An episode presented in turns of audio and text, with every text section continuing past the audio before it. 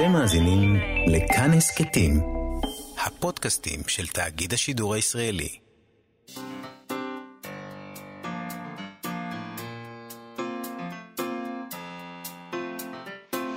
מה שכרוך עם יובל אביבי ומה יעשה לה. שלום, צהריים טובים, אנחנו מה שכרוך בכאן תרבות, כיף שהצטרפתם אלינו, אנחנו ב-104.9, 105.3 FM, או באפליקציה, באתר גם, באתר של כאן, איתנו באולפן, שלומי יצחק ואבי שמאי שעושים איתנו את התוכנית, שלום גם לכם, ושלום יובל אביבי. שלום, מה יעשה לה? היום אנחנו מציינים את יום מותו של אברהם שלונסקי, נפטר היום בשנת 1973. נכון. היה אחד המשוררים, צריך להציג אותו בכלל, היה אחד המשוררים החשובים בשירה העברית, מתרגם, עורך, מחזאי, הייתה לו השפעה כבירה על הספרות העברית, על הלשון העברית. אני מניח שכל מי שמאזין לתוכנית מכיר את שמו, אני מניח. אם לא, אנחנו נדבר היום עם פרופסור חגית הלפרין עליו, על מידת ההשפעה שלו על דור הפלמ"ח, כמובן, שהוא היה חלק ממנהיגי החבורות שם וכולי, אבל גם על דור תש"ח, השפעה שמדי פעם היא אומרת, הם היו נחושים לחלץ ממנה, אבל לא הצליחו, כמו בוץ תובעני, ההשפעה הזאת. אנחנו נדבר גם עם מורן שוב, על אדם ברוך, במלאת 12 שנים למותו, על מפגש מקוון, כמובן. בגלל התקופה של קריאה ביצירתו שמתקיים לזכרו היום בערב. נכון, אבל לפני כל אלה אנחנו למרבה הצער נדבר על סקס בספרות. אתה התעקשת על זה יובל, בוא נודה בזה. ואני אמרתי, מה סקס עכשיו? ברצינות, למי יש חשק? אז ככה, יש טענה מוכרת מאוד שאי אפשר לכתוב על סקס בעברית, או לפחות, אתה יודע מה זה אי אפשר? זה פשוט יוצא נורא ברוב המקרים. אלה הם כן יודעים לכתוב. השאלה אם אתה סופר. הקטע הוא לא נכון. אוקיי, בוא נתווכח עוד מעט. רגע, לא. יש סופרים טובים מאוד שכשהם כותבים על סקס, זה יוצא נורא והיום. אוקיי. זהו, זה מה שאני אגיד. בסדר. אז מתברר שגם את ה... אנחנו תמיד חושבים אבל אנחנו מאשימים את העברית. בעברית זה יוצא כזה, כל ה-I love you וה-baby וזה, זה נשמע יותר טוב באנגלית, כביכול. מתברר שגם באנגלית הסוגיה הזאת מטרידה המון אנשים. אגב, יש גם פרס שניתן לסצנות הסקס הגרועות ביותר בספרות. בכתבה בגרדיאן כותב גארת' גרינוויל, שטענה רווחת בקרב כותבי אנגלית היא שאי אפשר לכתוב סקס באופן מוצלח. מנחם. יפה. צרת רבים.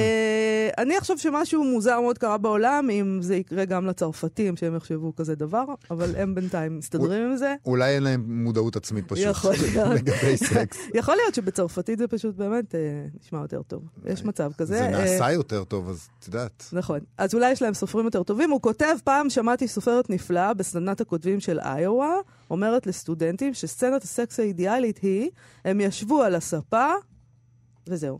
ואז רווח לבן, אתה יודע, לא להמשיך משם. כמו בסרטים אמריקאים שרואים את הנער והנערה מתיישבים על המיטה, ואז יש fade to black ועוברים לסצנה הבאה וכולם מבינים מה קרה. כן, או שרואים אותם מתלבשים. הוא טוען שזו דעה קדומה, הוא למשל מציין את צ'וסר ושייקספיר שלדבריו כתבו נפלא, ובאופן חי על סקס, כולל כל המילים הנפלאות, הגסות, אתה יודע, הוא אומר, זה אפשרי, והוא אומר שלא כל את המתנה הזאת, צ'וסר ושייקספיר נתנו לאנגלית, זו מתנה שלא כל השפות קיבלו. מתרגמת פעם התלוננה בפניי, הוא כותב שבשפה שלה יש סגנון של פורנוגרפיה, או סגנון של חדר הרופא. ושום דבר באמצע. ואני תוהה אם יכול להיות שהייתה מתרגמת לעברית. כן, יכול להיות. הוא מכריז בדרמטיות, זה אבסורד לטעון שפעילות מרכזית של חיינו, מרחב של דרמה ורגשות, יהיה מחוץ לתחום.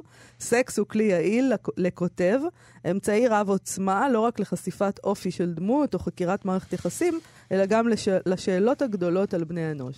זה נכון, זה מוזר לא לכתוב על סקס. בהחלט, חלק מרכזי בחיים שלנו, יש לו גם הסבר לחשיבות הזאת, אבל היעילות של הסקס ככלי ספרותי, הוא אומר, זה מצב פגיע, אבל מצד שני, זה גם המקום שבו אנחנו עושים הצגה, אנחנו באיזה סוג של פרפורמנס כזה, של איך שאנחנו רוצים להיראות. כלומר, הוא אומר, אנחנו קרובים מאוד ורחוקים מאוד מהאותנטי בבת אחת, הוא גם טוען שבמין אנחנו נזרקים לתוך רגשות והתחושות הכי פרטיות שלנו, אבל מצד שני אנחנו נדרשים להיות מאוד קשובים ומכילים לרגשות ולתחושות של האחר. זה מצב מוזר, לפחות חלקנו. נדרשים לרגשות של האחר, יש כאלה שמתמקדים בעצמם. נכון. ואז כנראה... אתה אחד מהם יובל. לא צריך להגזים. אוקיי, בסדר. המיקרופון פתוח. לא, באופן כללי אני מדברת. אבל את יודעת... תחושות של האחר, איך אתה איתם? הייתה פעם סדרה שנקראה אלי מקביל. את זוכרת אותה? אני זוכרת, כן. ושם אחת הדמויות... אני לא מאמינה שאני פשוט יושבת פה, ואתה מביא ציטוט מאלי מקביל. כאילו, מה זה אומר? זה הציטוט היחיד שאני יכול להביא מהסדרה הזאת, אבל הוא הכי טוב שאי פעם נכתב בסדרה הזאת. אחת הדמויות שואלים אותה אם היא... זה גבר, כמובן. שואלים אותו, אתה טוב בסקס? אז הוא אומר, ברור, אני תמיד נהנה. וזה כל העניין. אבל אני כמובן לא כזה. הוא אומר עוד, אותו סופר שמתעקש לכתוב על מין, הוא אומר, מין מאחד את כולנו במישור החייתי, זאת אומרת, הוא מגלה את מה מאחד את כל בני האדם, העובדה שאנחנו כולנו חיות, כולנו עושים סקס אותו דבר. מצד שני, הוא אומר, סקס הוא ייחודי לזמן ומקום, בכל תקופה ובכל תרבות, עושים אותו קצת אחרת. אז זה גם מה שמאחד וגם מה שמפריד את כלל בני האדם. בקיצור, הוא אומר, סקס הוא קור היתוך של האנושי, זה ציטוט ממנו, קור היתוך של האנושי, כך שהשאלה עבורו היא לא מדוע לכתוב על סקס, אלא למה להזזל לכתוב על משהו אחר בכלל. אז הוא מספר שבספר שהוא כתב, שדווקא אין בו כל כך הרבה סקס, 2-3 סצנות של סקס, גרו כל כך הרבה תגובות, באופן שמעיד יותר על עולם הספרות הבריטי בעיניו מאשר על הספר עצמו. הוא אומר, לא הלכתי מספיק רחוק בחקר הפוטנציאל של סקס בספרות. בספר השני שלי ניסיתי להרחיק הרבה יותר. ניסיתי לראות אם אני יכול לכתוב משהו שיהיה 100% פורנוגרפי, ובאותו זמן 100% אומנות גבוהה. לא בטוח שאפשר. 100% ו-100% יוצא 200%. זה מעבר לתחום ה-100% שהוא הכל. אבל זה ספרות, לא מתמטיקה. זה ספרות אולי אפשר 200. תראי, זה לא שחסרה לנו הקיצוניות הזאת, זאת אומרת, אנחנו מוקפים בקיצוניות כמעט פורנוגרפית בכל אספקט בחיים שלנו, נכון? אפילו בתרבות. אבל הוא טוען שלרוב כשאנחנו נחשפים לסקס, הוא מופשט מהאנושיות שבו. דוגמה הקיצונית לזה היא באמת פורנו. הספרות יכולה לתווך מודעות באופן שאומנויות אחרות לא יכולות לדעתו. מה שמרגש אותו בכתיבה על סקס זה לא התוכן המפורש, הפרובוקציה, אלא החיבור של אותה פרובוקציה והביטוי המפורש והמהלכים שעושים בסקס, ביחד עם ניסוחים ספרותיים ששמים על הנייר את התחושה, את מה זה להרגיש משהו עבור הקורא. חייב להגיד שהאופן שבו הוא מתאר את זה בכתבה הזאת, זה הדבר הכי לא סקסי שאפשר להעלות על הדעת. זה פשוט, הכל כל כך פרשני בטקסט שלו, שזה... הוא מסביר שם שהוא מסרב למתוח קו בין פורנוגרפיה לאומנות, אבל שאם מכריחים אותו לעשות את זה, אז מבחינתו פורנו בדומה לתעמולה מבקש שנרגיש דבר אחד בלבד, בעוד שבאומנות יש סתירות, דו משמעות. אם אני רוצה לגרות את הקוראים, אני רוצה גם שהם יחושו מוטרדים מכך שהם מגורים, לפקפק בכך או לחקור את זה. הוא מספר שהוא לא חש שזאת האחריות של הסופר לכתוב על סקס, אבל שהוא עצמו חש דחיפות לעשות את זה. ושחלק מהדחיפות הזאת נובעת מאותו אומן קווירי. מבחינתו חשוב להראות בספרות שמודלים של יחסים הומואים הם בעלי מורכבות, עושר, משמעות וערך, בדיוק כמו כל מערכת יחסים אחרת, ושלכתוב משהו, לעשות ממשהו אומנות, זה לטעין אותו בערך, לתת לו ערך. זאת אומרת, בסופו של דבר הוא לא כותב על סקס, הוא כותב משהו אחר. יכול להיות שזאת הסיבה שהטקסט שלו כל כך לא, הוא כותב על סקס בספרות. זאת לא ספרות, זה בסך הכל מאמר בגרדיאן. נכון, אבל כשהוא כותב, נדמה לי שמה שהוא אומר זה שכשהוא כותב סצנה של סקס, הוא בעצם לא כותב סצנה של סקס, אלא מניפסט אידיאולוגי, שבו אמורים להבין משהו על מגדר או קוויריות או דברים כאלה, וזה יכול להיות שזה קצת מבייס את המעשה המיני עצמו. וקצת עוקר, הופך אותו למשהו אחר, הופך אותו לאג'נדה. וזה תמיד לא סקסי. ובכל מקרה, עם כל הכתבה הזאת נותרתי עם השאלה, איך לכתוב סקס טוב? כי זה שצריך לכתוב על סקס טוב, אני מקבל את זה. השתכנעתי מזמן, פחות או יותר במשפט הראשון שלו, אבל איך עושים את זה טוב, בעברית או באנגלית, זה לא פתור, הוא לא אומר איך, הוא רק אומר תעשו את זה. יופי, אני גם רוצה לעוף, זה נשמע לי אחלה, אבל אני לא יודע איך. אתה לא סופר, סופרים יעשו את זה. מתן חרמוני בשפיל פוגל, שפיל פוגל, עשה את זה מאוד יפה, נכון, למשל. נכון. כולל הכל. כולל הפורנו והקוויריות והכל, הכל, הכל. כולל הכל. והוא כתב יפה וזה בעברית. תהיו מתן חרמוני. תהיו מתן חרמוני.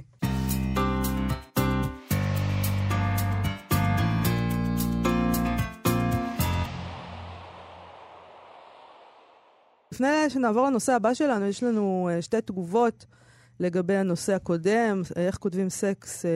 את רואה שהיינו צריכים לדבר על זה? יפה, אז דיברנו על גארת' גרינוויל, ואתה אמרת שהוא כותב מאוד לא סקסי וכל מיני דברים כאלה. אז אלעד ברנוי שלנו כותב לי, שגארת' גרינוויל דווקא כותב סצנות סקס מעולות. אוקיי, אני דיברתי על הטקסט בגרדיאן, לא על הספרים שלו, כמובן. אתה תינפת על גארת' ואנחנו מגנים עליו עכשיו. עוד דבר זה שירון גולדשטיין כותב לנו, שכחת את חוג הסרטן, הנרי מילר הכי קרוב לכתוב נפלא על סקס, זה נכון. בסדר, לא מנינו את כל האנשים שכן כותבים טוב על סקס, אבל הנרי מילר הוא בהחלט אחד מהאנשים האלה. אנחנו תמיד שמחים לקבל המלצות לסצנות סקס טובות בספרות. בואו נעבור לשלונסקי. נעבור לשלונסקי. אנחנו מציינים היום את יום מותו של אחד מחשובי המשוררים שכתבו בעברית, אברהם שלונסקי, מת בתאריך זה בשנת 1973, אחרי שהותיר חותם עצום על הכתיבה בעברית. סליחה, אני התרגשתי. ועל הלשון העברית, הוא היה משורר בולט, מורד בהשפעתו הכבירה של ביאליק, הפך למנהיג חבורות משוררים כמו חבורת יחדיו, עורך מדורי ספרות בעיתונים השונים, עורך הוצאת פועלים הנחשבת, מחזאי, מתרגם, חתן פרס ישראל, מה לא? ההשפעה שלו חרגה מהקבוצה של הכותבים בני זמנו, היא המשיכה לפעול את פעולתה גם אחרי כן, אולי עד עצם היום הזה. על זה אנחנו רוצים לדבר היום עם חוקרת הספרות פרופסור חגית הלפרין, שכתבה את הספרים מעגבנייה עד סימפוניה, השירה הלא קנונית של אברהם שלונסקי, והמאסטרו, חייו ויצירתו של אברהם שלונסקי, והיא גם ערכה את הספר אברהם שלונסקי, מסות ומאמרים העשור הראשון. שלום פרופסור חגית הלפרין. שלום. ספרי לנו קודם, אנחנו אומרים פה בקווים מאוד כלליים, הייתה לו השפעה עצומה. כן, בוא נפרוט את זה לפרוטות. מי הוא היה? מה הייתה השפעתו?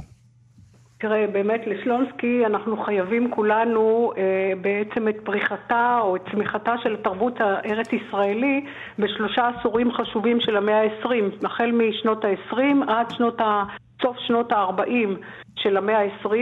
הוא באמת כונן את היסודות של התרבות הארץ-ישראלית. קודם כל, אני לא יודעת אם זה קודם כל, אבל אחד הדברים החשובים זה שהוא העביר את השירה העברית מעברה אשכנזית לעברה ספרדית. זה היה ממש מפעל שלו.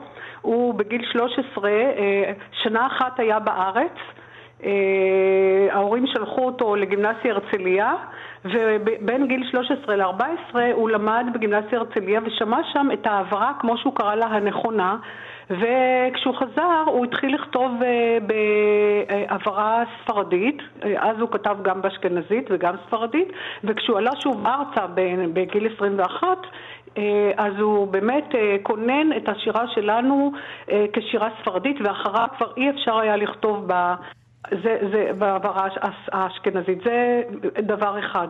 דבר שני, הוא באמת המרד הגדול שלו שהזכרת ככה בחטף, המרד הגדול שלו מול ביאליק, שזה היה מרד, לא, נגיד ככה במילים עדינות, לא סימפטי, לא, מאוד מאוד יצרי, מאוד נוקב, אבל הוא שוב העביר את הספרות העברית לפסים חדשים, והעמיד דור שלם של יוצרים כמו אלתרמן, הוא פשוט חנך אותם, הוא בסך הכל היה גדול מאלתרמן ב10 שנים, אבל אלתרמן טוען, לא חוקרי הספרות, אלתרמן עצמו טוען, שלולי שלונסקי הוא לא היה הופך בכלל להיות סופר, הוא אמר הייתי נשאר אגרונום, כי אביו שלח אותו ללמוד אגרונומיה בננסי, שילמד משהו מועיל, כן. הוא רוצה שירה, אז שלונסקי פרסם אותו, ואלתרמן אמר, אני בכלל שלחתי לו שיר לא כל כך טוב, בכל מערכות עיתונים אחרות היו אומרים זה שיר לא כל כך טוב, אבל שלונסקי מחק את הלא כל כך, ונשאר שיר טוב.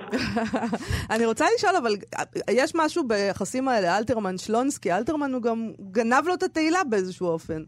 כן, אלתרמן, אני לא יודעת, מילים גנב, לא נגנבה, כי אני לא יודעת אם זה היה משהו פעיל. פשוט אלתרמן היה משורר מאוד מאוד מוכשר, ובמידה רבה אפשר לומר שהתלמיד עלה על רבו. כן. ככה ראו את זה כבר אז, גם סופרי דורו של שלונסקי, ודאי הצעירים יותר, סופרי דור תש"ח, ובאמת זה נושא שאני חקרתי אותו, והיה מאוד, איך להגיד לך, אני השתתפתי רגשית במחקר, מה שלא כל כך טוב לעשות, מפני שזה באמת היה משהו מאוד כואב.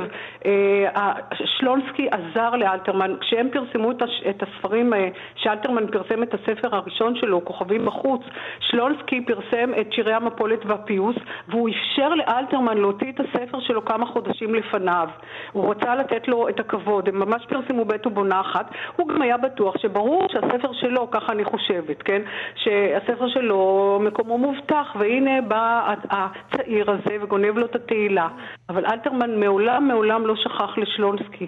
יש הקדשות מאוד מרגשות שהוא כותב לשלונסקי, איך הוא רואה אותו למרות מתיחות, למרות קנאה, מתיחות גם פוליטית, מפני שאלתרמן היה מפאיניק ושלונסקי היה מפ"ם, הרבה יותר שמאל, אבל הוא פשוט לא שכח לו את חסד נעוריו, את העובדה שהוא הכניס אותו לספרות העברית. תכף אני אראה אם אני מוצאת במהירות, אז אני אקרא לך הקדשה אחת. למשל, על שמחת עניים הוא כותב לו: לאברהם שלונסקי, החבר הראשון והתמידי באהבת רע ותלמיד. או על עיר היונה הוא כותב לו: לאברהם שלונסקי, אשר ממנו לקחתי הרבה ואשר נתן לי הרבה, גם כמורי גם כראי. את חושבת ששלונסקי היו לו מין הרהורים כאלה של חבל שפרסמתי אותו ראשון, הייתי יכול לקבור אותו? לא, בשום אופן לא, בשום אופן לא. קנאה, כן, זה טבעי. עכשיו, הקנאה הייתה חבויה, שלונסקי מעולם לא ממש אמר את זה בצורה מפורשת. הוא לא אהב את עיר היונה, אבל הוא לא אהב את זה מפני שהוא באופן כללי התנגד לשירה פוליטית גלויה. אבל הוא ממש, הוא העריך אותו, הוא כתב עליו האציל שבמשוררים, הוא כתב עליו רק דברים טובים, ובגלל זה הריב, המתח, זה לא ריב, לא היה ביניהם ריב, הריב אולי היה אידיאולוגי, שמאל ונגיד אלה שנוטים לקומוניזם כמו שהיו אז מפ"ם, סטלין, לעומת מפאי, אבל במישור האישי זה כל כך אצילי, הכבירה, לא יכול להיות שלא הייתה קנאה, אבל זה היה כל כך מעודן וכל כך יפה. אלתרמן היה מביא לו כל יום הולדת זר פרחים לשלונסקי, עד יום מותו. כששלונסקי לא קיבל ממנו זר פרחים, הוא ידע שאלתרמן במצב רע מאוד, ובאמת אלתרמן מת. כן. את מדברת עכשיו באמת על המערכת יחסים הזאת ועל מערכות יחסים אחרות של שלונסקי עם המשוררים שסבבו אותו בחבורת יחדיו נגיד, או באותה תקופה, אבל בעצם את גם חוקרת את ההשפעה שלו שהמשיכה לפעול את פעולתה אחר כך, כשבעצם התחלפו הדורות ואפילו ניסו למרוד בו כפי שהוא עצמו מרד בביאליק. נכון, זה באמת המחקר העכשווי שלי שאני כתבתי עליו אבל בצורה מצומצמת, ועכשיו אני עובדת על מערכת היחסים המאוד מסועפת, מפני שזה מדובר בהרבה מאוד משוררים, בעצם כמעט כל משוררי הדור תש"ח. אם אני אתחיל למנות לך את זה לפי א' ב', דן בן אמוץ, חנוך ברטוב, חיים גורי, בנימין גלאי, אמיר גלבוע, מרדכי טביב, שלמה טנאי, נתן יונתן, ט. כרמי, אהרון מגד, מתי מגד, יגאל מוסינזון, א. ניל, עוז אבין, דוד בן, נתן שחם ומשה שמיר ועוד ועוד. כולם התחילו אצל לכתוב בחסות שלונסקי, בעידודו, וחלקם ממש אפשר להגיד כמו אלתרמן, אולי לא היו סופרים לולי הוא. בכל אופן, אולי דבר, אני רוצה להדגיש דבר מסוים שגם הם אמרו, אבל אפשר גם לראות את זה מתוך המחקר, שהוא קבע בעצם הוא קבע להם אם הם יהיו משוררים או פרוזאיקנים. הרבים מהם התחילו לכתוב גם שירים וגם סיפורים, גם שירה וגם פרוזה. שלונסקי חשב שיש השירה הגיעה לדרגות מאוד גבוהות, עם גולדברג, עם לאה גולדברג, איתו, עם אלכסנדר פן, עם נתן אלתרמן, והסיפורת מדשדשת. והוא מאוד מאוד רצה שיהיו סופרים, והוא כיוון את החבר'ה האלה לסיפורת, ואיך הוא עשה את זה. הוא פשוט, שמיר למשל סיפר שהוא שלח לשלונסקי 3 שירים וסיפור. שלונסקי פרסם רק את הסיפור. ויורם קניק מספר ששלונסקי עודד אותו לכתוב לא לפני שהוא זרק לו לסל שיר בין 4 עמודים, ועוד כמה, גם לא את חיים גורי כמובן לא, אבל את מרדכי טביב שהייתה לו ביוגרפיה שונה מאוד ממשוררי דור תש"ח, כי הוא היה ממוצא תימני וגם קצת מבוגר מהם, שהוא היה סיר להכיר תודה לו עד סוף ימיו. אז תביב מספר ששלונסקי ממש קטל את השירים שלו. תביב ניסה וכן הצליח קצת לפרסם שירים, אבל הקטילה של שלונסקי הייתה מבחינתו סופית, ואחרי שהוא עיכל את האכזבה, הוא התחיל לכתוב סיפור, וכשהוא בא לשלונסקי עם הסיפור, אורו עיני שלונסקי, והוא מתאר איך שלונסקי קיבל אותו באור פנים, ואיך הוא עזר לו, ואיך הוא פרסם את השיר שלו הראשון, ואחר כך ספר ראשון, עזרו להם גם לפרסם ספרים, זה לא דבר של מה בכך. ובמה בא לידי ביטוי הרצון הזה למרוד בו? בסופו של דבר זה נשמע די רודני, מה שאת מתארת. תראה, זה לא רודוני, כי מבחינת שלונסקי זה היה נדיב. אני אגיד ככה, למה זה היה נדיב? כי זו תקופה, ושלונסקי היה שייך למפ"ם, מפלגה מאוד אידיאליסטית, אני אגיד ככה, גם מאוד נוקשה, ויש עקרונות, ושלונסקי מוכן לפרסם להם סיפורים שיש בהם ביקורת על הקיבוץ, או כל מיני סיפורים שמאיר יערי ויעקב חזן, מנהיגי מפ"ם המפורסמים, התנגדו להם, ולשלונסקי זה לא היה אכפת, הוא הגן עליהם בפני הביקורת המרקסיסטית. אז מצד אחד הוא היה אדם רחב אופקים, וקיבל אותם במאור פנים, ואפילו אם הם קצת מרדו בו, הוא אמר טוב, אלה צעירים, ולא נזף בהם, אבל יש כאן משהו דורי, דור צעיר, לא רוצה להישאר מתחת לחסות של מישהו, הוא מעוניין לפרוץ כנפיים, ואיך דן בן אמוץ הגדיר את זה, לא רצינו להיות שלונסקאים קטנים, ומשה שמיר אמר, אנחנו היינו, אם אתה חפץ חיים, אתה צריך לצאת מתחת החסות הזאת. וא. ניל אמר, אנחנו רצינו לפרוט את הארמון המחושב של שלונסקי ואלתרמן. כל אחד בדרכו הביע את הרצון שלו לצאת חוצה, וזה טבעי. הצעירים, גם אם מקבלים אותם במאור פנים ונותנים להם חבל ארוך, והם רוצים את שלהם, והם רוצים להראות שהם דור אחר. עם כל הקשר שלו לדור שלונסקי, ולהיות אסיר תודה זה גם קצת עול, הייתי אומרת. נכון. פרופסור חגית הלפרין, תודה רבה לך על השיחה הזאת. שלונסקי, אברהם שלונסקי, היום יום אותו. תודה רבה. בבקשה. תודה. להתראות.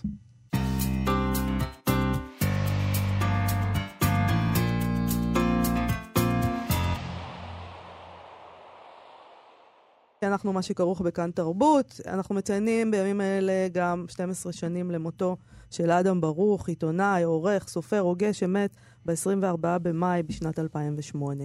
מדי שנה מתכנסת לזכרו קבוצת קריאה בטקסטים שלו, השנה הקבוצה הזאת תקרא בפרק בתום לב, מתוך הספר בתום לב, גן השבילים היהודי הישראלי המתפצל, שיצא בהוצאת כתר בשנת 2001.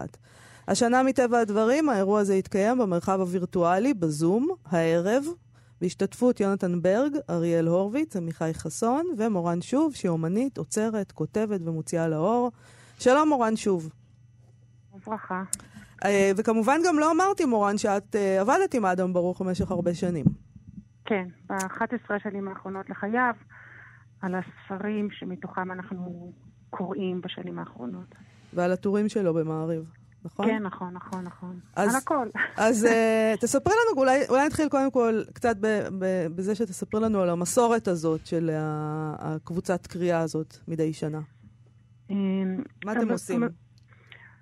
המסורת הלכה והתגבשה, כי היו כמה, נגיד, ערבים בבית הכנסת זיכרון ברוך, בשכונת נוגה שבה אדם מתגורר, והיה קהל נפלא ודוברים נהדרים, אבל דיברו בעיקר על אודות, ורק פה ושם גם קראו את האדם.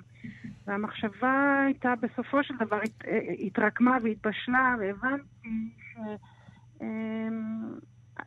וגם אדם העיד על זה בספרים שלו, הוא מדבר על סגנון, לי לא היה סגנון, כן? הוא אומר, למשפחה שלנו זה סגנון, זה נוסח.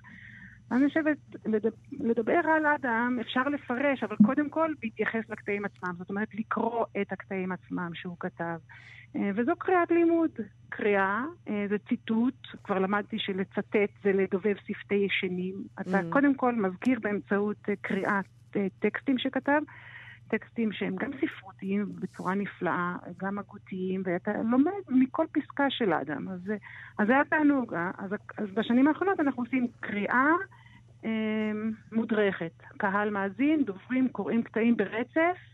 הפעם בחרנו את הפרק בתום לב, מתוך הספר בתום לב. אנחנו נקרא לא את כולו, כי יש לנו שעה קלה בזום, אבל אנחנו נעבור מקטע לקטע ונגיב לדברים. למה? מדוע בחרתם דווקא בקטע הזה השנה? מה, אני מניע, יש עושר בלתי נתפס של דברים שאפשר לקרוא הרי, ולמה דווקא זה? כן, זאת שאלה מצוינת. שנה שלמה רציתי לקרוא את הפרק הזה, שנה שעברה קראנו את חיינו, מתוך הספר חיינו, שהשנה אנחנו קוראים את בתום לב, מתוך הספר בתום לב.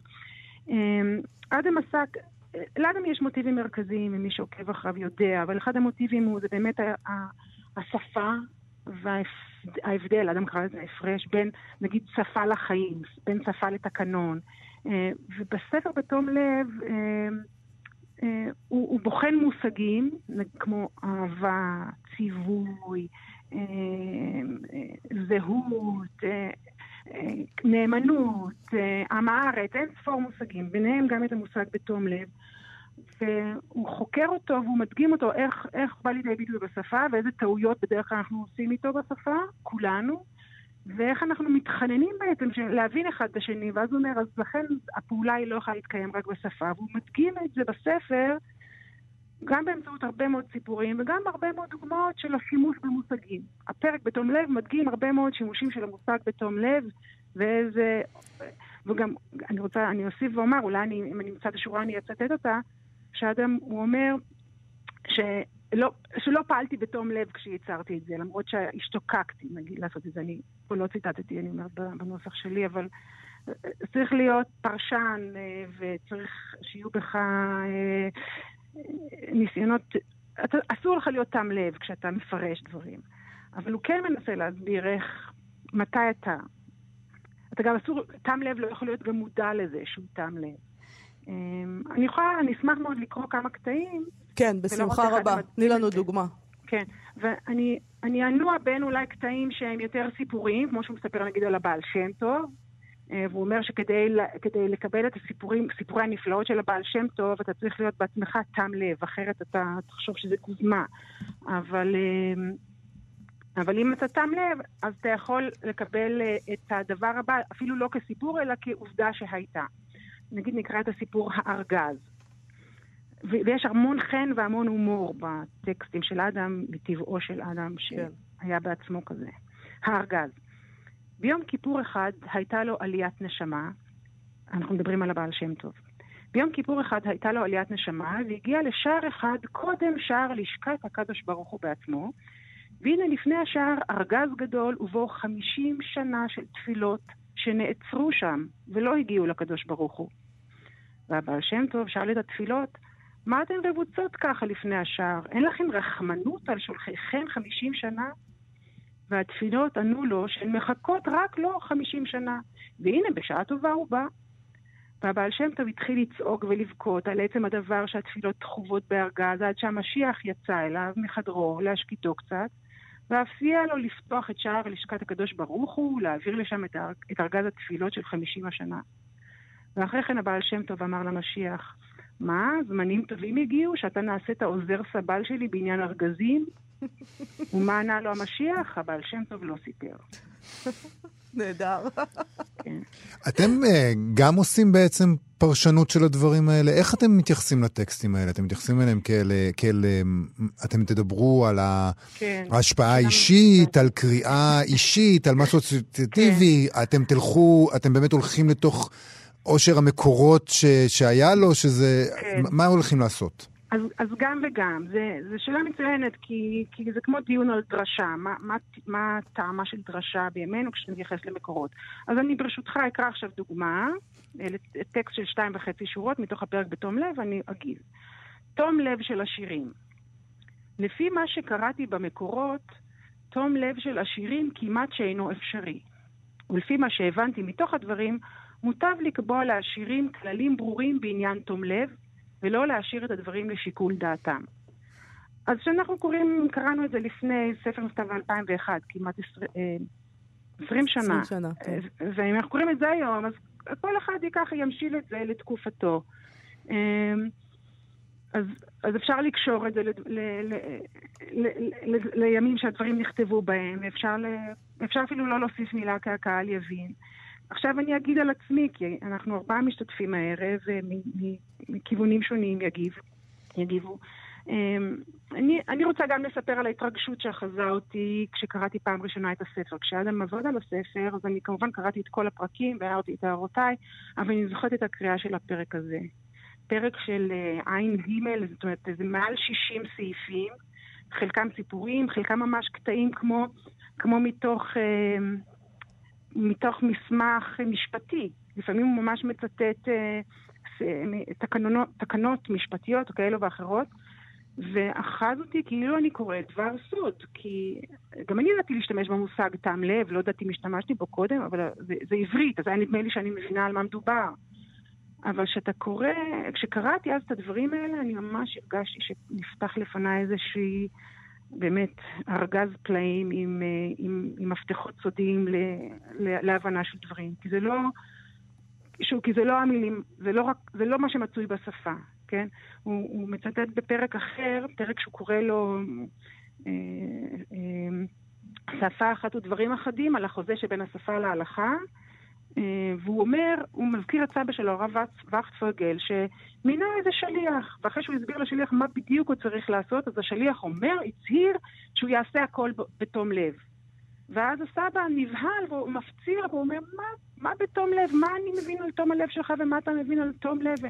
תעשה הכל לפי התקנון. זאת אומרת אני מזכירה את זה לכאן כדי להזכיר שוב, זה על הפער הזה שאדם מדבר בין שפה לפעולה, או שפה להלכה, או שפה דיבור, לשון דיבור,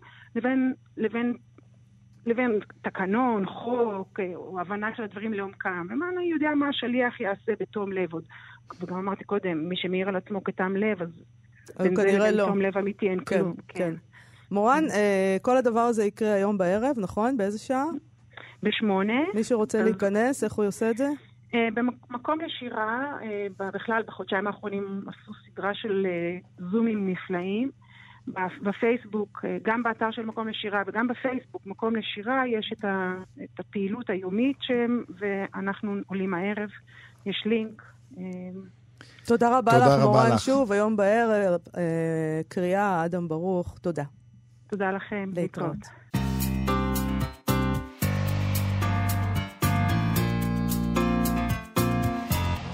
כאן תרבות, חזרנו, פינת גנזים לזכרו של אברהם שלונסקי, אנחנו עדיין בזה, אנחנו מציינים היום את מותו. נתחיל עם קטע קצר מראיון שהתפרסם במרץ 1962 בעיתון ידיעות אחרונות, ראיון שערך עמו העיתונאי ישעיהו בן פורט.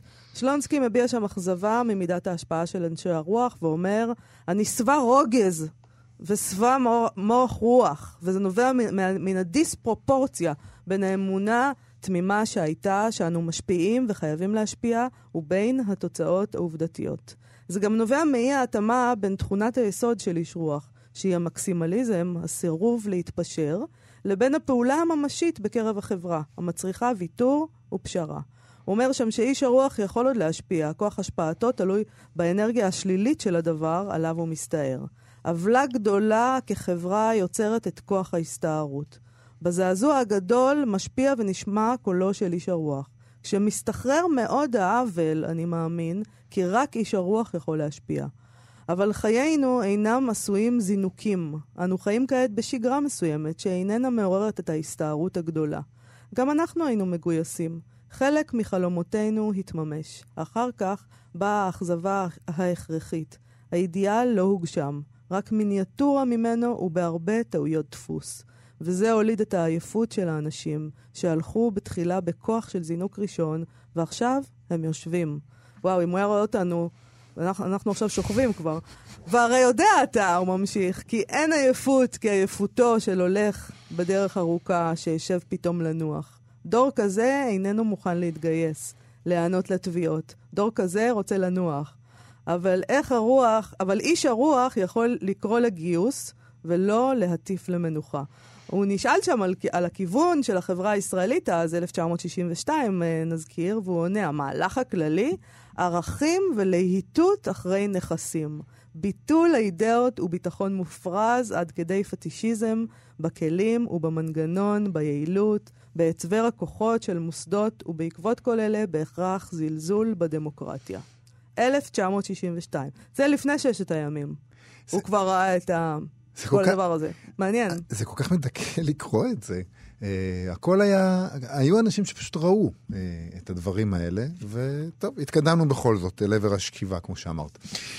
עוד משהו לזכרו, שמתקשר לדברים שאמרה פרופסור חגית הלפרין בשיחה עימה, על מערכת היחסים בין שלונסקי לבין כל מיני סופרים צעירים, מכתב שהוא כתב כעורך המדור הספרותי בעיתון על המשמר, פרסמו את זה באתר האינטרנט של ארכיון גנזים של אגודת הסופרים העבריים, יש שם עמוד בשבילו עם סריקות של טיוטות שלו, מכתבים שהוא כתב ושכתבו לו, צילומים, עמודי כתבי עת ערוכים ועוד. אז דן בן אמוץ כתב לו אחרי שהוא פרסם סיפור שלו. זה סיפור שנקרא בלא אור, זה התפרסם בדצמבר 1945 בעיתון על המשמר, אז עוד נקרא משמר. דן בן אמוץ, אין לנו את המכתב שלו, אבל דן בן אמוץ כנראה לא אהב את העובדה שהתפרסם הסיפור שלו בעיתון, מוזר מאוד, וזה גם הפתיע מאוד את שלונסקי שכותב לו כך.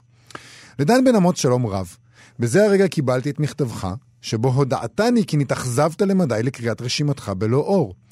מוזר מאוד, ואני חשבתי כי קודם כל, ובאופן הכי טבעי, קצת שמחת. סוף סוף הופעת בכורה, והשכל מחייב, והטבע מחייב, וכל שאר הדברים מחייבים, שתאריך כזה בחיי סופר. ההתחלה מביאה קודם כל קצת גיל בלב, הלא כן? ואתה דווקא נתאכזבת, אכן מאיר אכזבה אתה. והמעניין בדבר, שכל אותו פרט של תיקונים שפרטת, רוב הניסוחים הם במקור, כלומר שלך ולא של העורך. למשל, הנחיתה בצרפת. באמת קראתי וקצת נשתוממתי, אך אצלך כתוב כך. וכן כמה מילים אחרות. אנחנו כמובן מיד רצנו ומצאנו את הסיפור הזה בלא אור. באמת יש שם את המילים הנחיתה בצרפת, ולא ברור לך מה...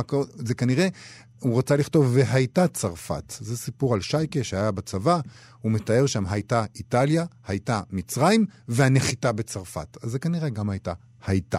הוא מתעצבן שהוא לא ערך אותו כמו שצריך, שהוא לא עבר על הטעויות. כן, אז שלונסקי אומר לו, בדרך כלל רוב רובם של השיבושים הם פשוט שגיאות דפוס שכל המצוי אצל עסקי ההדפסה היה עומד עליהם, כגון, והוא מפרט, מתאנסים במקום מתאגסים.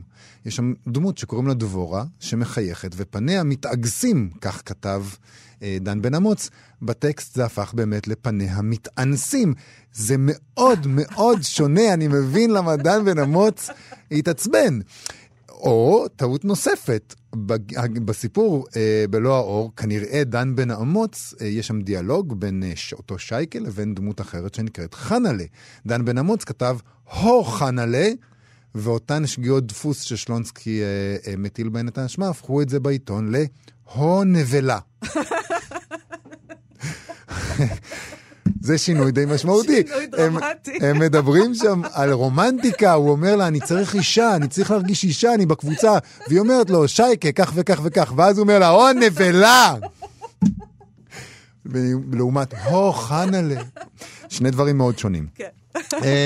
זה מזכיר את הסיפור העכשווי, אני אגיד בסוגריים, שקראתי בפייסבוק, רומן אייזנברג המשורר, כתב שם על השיר שלו, התפרסם בתרבות וספרות של בני ציפר בארץ, שבני ציפר עורך, ורומן אייזנברג מדבר על זה שהוא, על דעת עצמו, החליף לו מילה. רומן אייזנברג כתב בשיר יהודונים, ובני ציפר החליף את זה ליהודים, בלי לשאול אותו. כן. וגם אחרי כשהוא פנה אליו בעניין, אז בני ציפר אמר, כן, הורדנו מאוחר, שיניתי, זאת אומרת, הוא אפילו לא אמר, לא, זה טעות, וזה, זה, כן. לא, זאת לא, לפי מה שאני הבנתי בפייסבוק, זה אחרת משלונסקי. לפי מה שהבנתי בפייסבוק, זה די שונה, זה שינוי לא של טעות דפוס.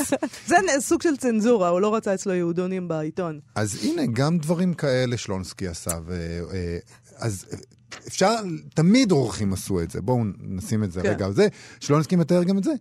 והוא אומר לו, אשר לכמה תיקוני סגנון, אגלה לך סוד, כי כהנה וכהנה תואמים גם ותיקים ממך.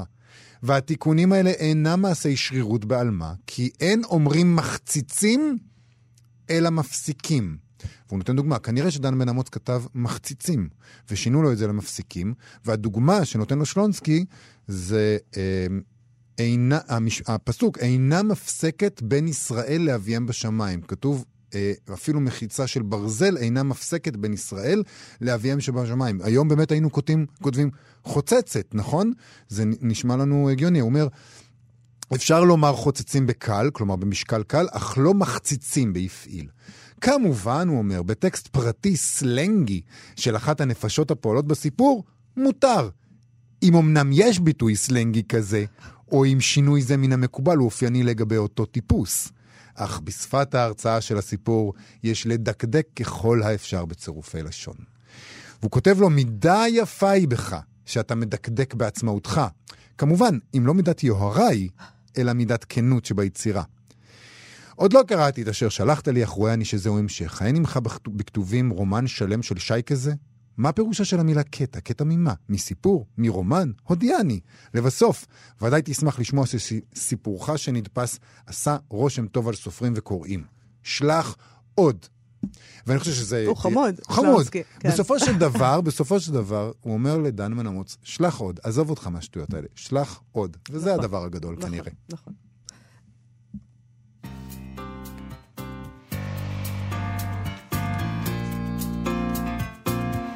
סטטוס יומי? כן. אוקיי, יש לנו סטטוס, אנחנו היום עם משוררים, מסתבר. כן. אוקיי, אז המשורר מאיר ויזלטיר מגיב על ביקורת שגם אנחנו עסקנו בה בשבוע שעבר, על אליס מונרו. נכון. ביקורת שכתב איתן גלס, והוא כותב, אני מנוי על הארץ של יום שישי, וקורא אותו בחלקיקים בארוחות הבוקר במהלך השבוע. וכך, רק הבוקר קראתי את רשימתו של איתן גלס על גלגולי האהבה, הספרה של אליס מונרו. הוא כותל אותו, ומכיוון שעדיין לא קראתי את הספר, איני יכול לחלוק עליו או להסכים איתו, אף כי בדרך כלל אני מעריך ונוטה לקבל את שיקול דעתו. הפעם, בפתח הרשימה, הוא כותב בין השאר כך. כקורא, איני בוחר לקרוא ספרים על פי הזהות המגדרית של הסופר, זה איתן גלס כותב. איני מצפה או מבקש לראות את העולם מנקודת מבט גברית, נשית, גאה, גמדית, שמנה, רזה או טרנסג'נדרית, אלא מנקודת מבט אנושית. עד כאן, ומאיר ויזלטיר אומר, האם אני מסכים איתו? כן ולא. גם אני לא אוהב ספרים שנקודת מבט מסוג זה היא עיקר חשיבותם ותפארתם. מצד שני, האם נקודת מבט בסיפור יכולה להיות איזו נקודת מבט אנושית כללית כזאת? יש דבר כזה? ואולי עצם השאלה הזאת אין לה חשיבות בספרות טובה באמת. למשל, נקודת המבט של טולסטוי בסונטת קרויצר היא איומה. חבית ללא תחתית של שנאת נשים של גבר מזדקן. אבל על ידי נקודת המבט הדפוקה הזאת, הוא יורד למעמקי האישיות החולה של גיבורו, ושופך אור גדול על תהום אנושית שלא הוא הרע מעולם לפניו. טוב, אבל טולסטוי לא זכה בפרס נובל, ואילו אליס מונרו זכתה בו, ב-2013. זה מאוד נחמד. כן, אני חושב שזה בדיוק ההבדל. אליס מונרו זכתה. נכון. נובל וטולסטוי לא. יש לנו זמן לעוד אחד, נכון? כן. סטטוס ספרותי שעוסק גם הוא במוסע ספרים של הארץ, של הסופר מתן חרמוני, שיוצא נגד שיטת הניקוד שתלוות המבקרים המתפרסמת במוסף, וכוללת ככה ציונים של 1 מ-10 של שלל מבקרים, מכל מיני כלי תקשורת על ספרים שהם קראו לאחרונה, וכך מתן חרמוני מבקש להפסיק עם מתן הציונים לסופרים ספרים. רציתי להגיד שזה מביך, אבל זה לא מביך, זה נורא והיום, כמו להביא תעודה מבית הספר. תכלס, עדיף שיבוא מישהו ויקטול את האם-אימא שלך מאשר לקבל פתאום באמצע החיים את הציון 7 או 8. והאמת שתחושה לא נעימה מתלווה גם ל9 או 10. ומה, מותר לערער על הציון? אם נכשלתי יש מועד ב'? באמת, what the fuck? מעבר למבוכה של כותב הספר, זה בעיקר מוביל לאלגות של הביקורת עצמה, כי ממילא המבקר מחזיק בסופו של דבר בעת האדום שנותן את הציון. רוצים לכתוב ביקורות? בבקשה, תתאמצו קצת יותר. בכלל, אם יש ציון, בשביל מה צריך לקרוא את הביקורת? רשימת ביקורת בסופו של דבר צריכה להיות חלק מהקורפוס הספרותי הגותי של הכותב. משהו שהוא צריך לשקול בסופו של דבר לכלול בספר. המחשבה הזו לא מסרסת, להפך, יש מרחב הרבה יותר גדול לכותב הביקורת. ובאמת, יש משהו מאוד קל בלתת ציון. מצד שני, יש גם בזה, כמבקר אני אומר, יש בזה גם משהו מאוד מאוד מסובך לתת ציון, כי בסופו של דבר, אני יכול להגיד מנקודת המבט של המבקר, אני גם לא אוהב את השיטה של הציונים, אבל מסיבה אחרת. אני לא יודע לתת ציון לספרים. אין לי מושג איך עושים את זה. אני באמת לא יודע איך לוקחים ספר שנכתב עכשיו ומקמטים אותו מ-1 עד 10. זה פשוט לא עובד ככה. אז זה זה העמדה שלי, וזאת העמדה של מתן חרמוני, ובזאת אנחנו נסיים. יפה. אז בוא נודה לשלומי יצחק ואבי שמאי שעשו איתנו את התוכנית. תודה רבה לכם. נגיד שאחרינו המעבדה עם גיל מרקוביץ', שאנחנו נשמח מאוד לראות אתכם בעמוד הפייסבוק שלנו ושל כאן תרבות, ואנחנו נהיה פה שוב מחר. להתראות. להתראות. אתם מאזינים לכאן הסקטים, הפודקאסטים של תאגיד השידור הישראלי.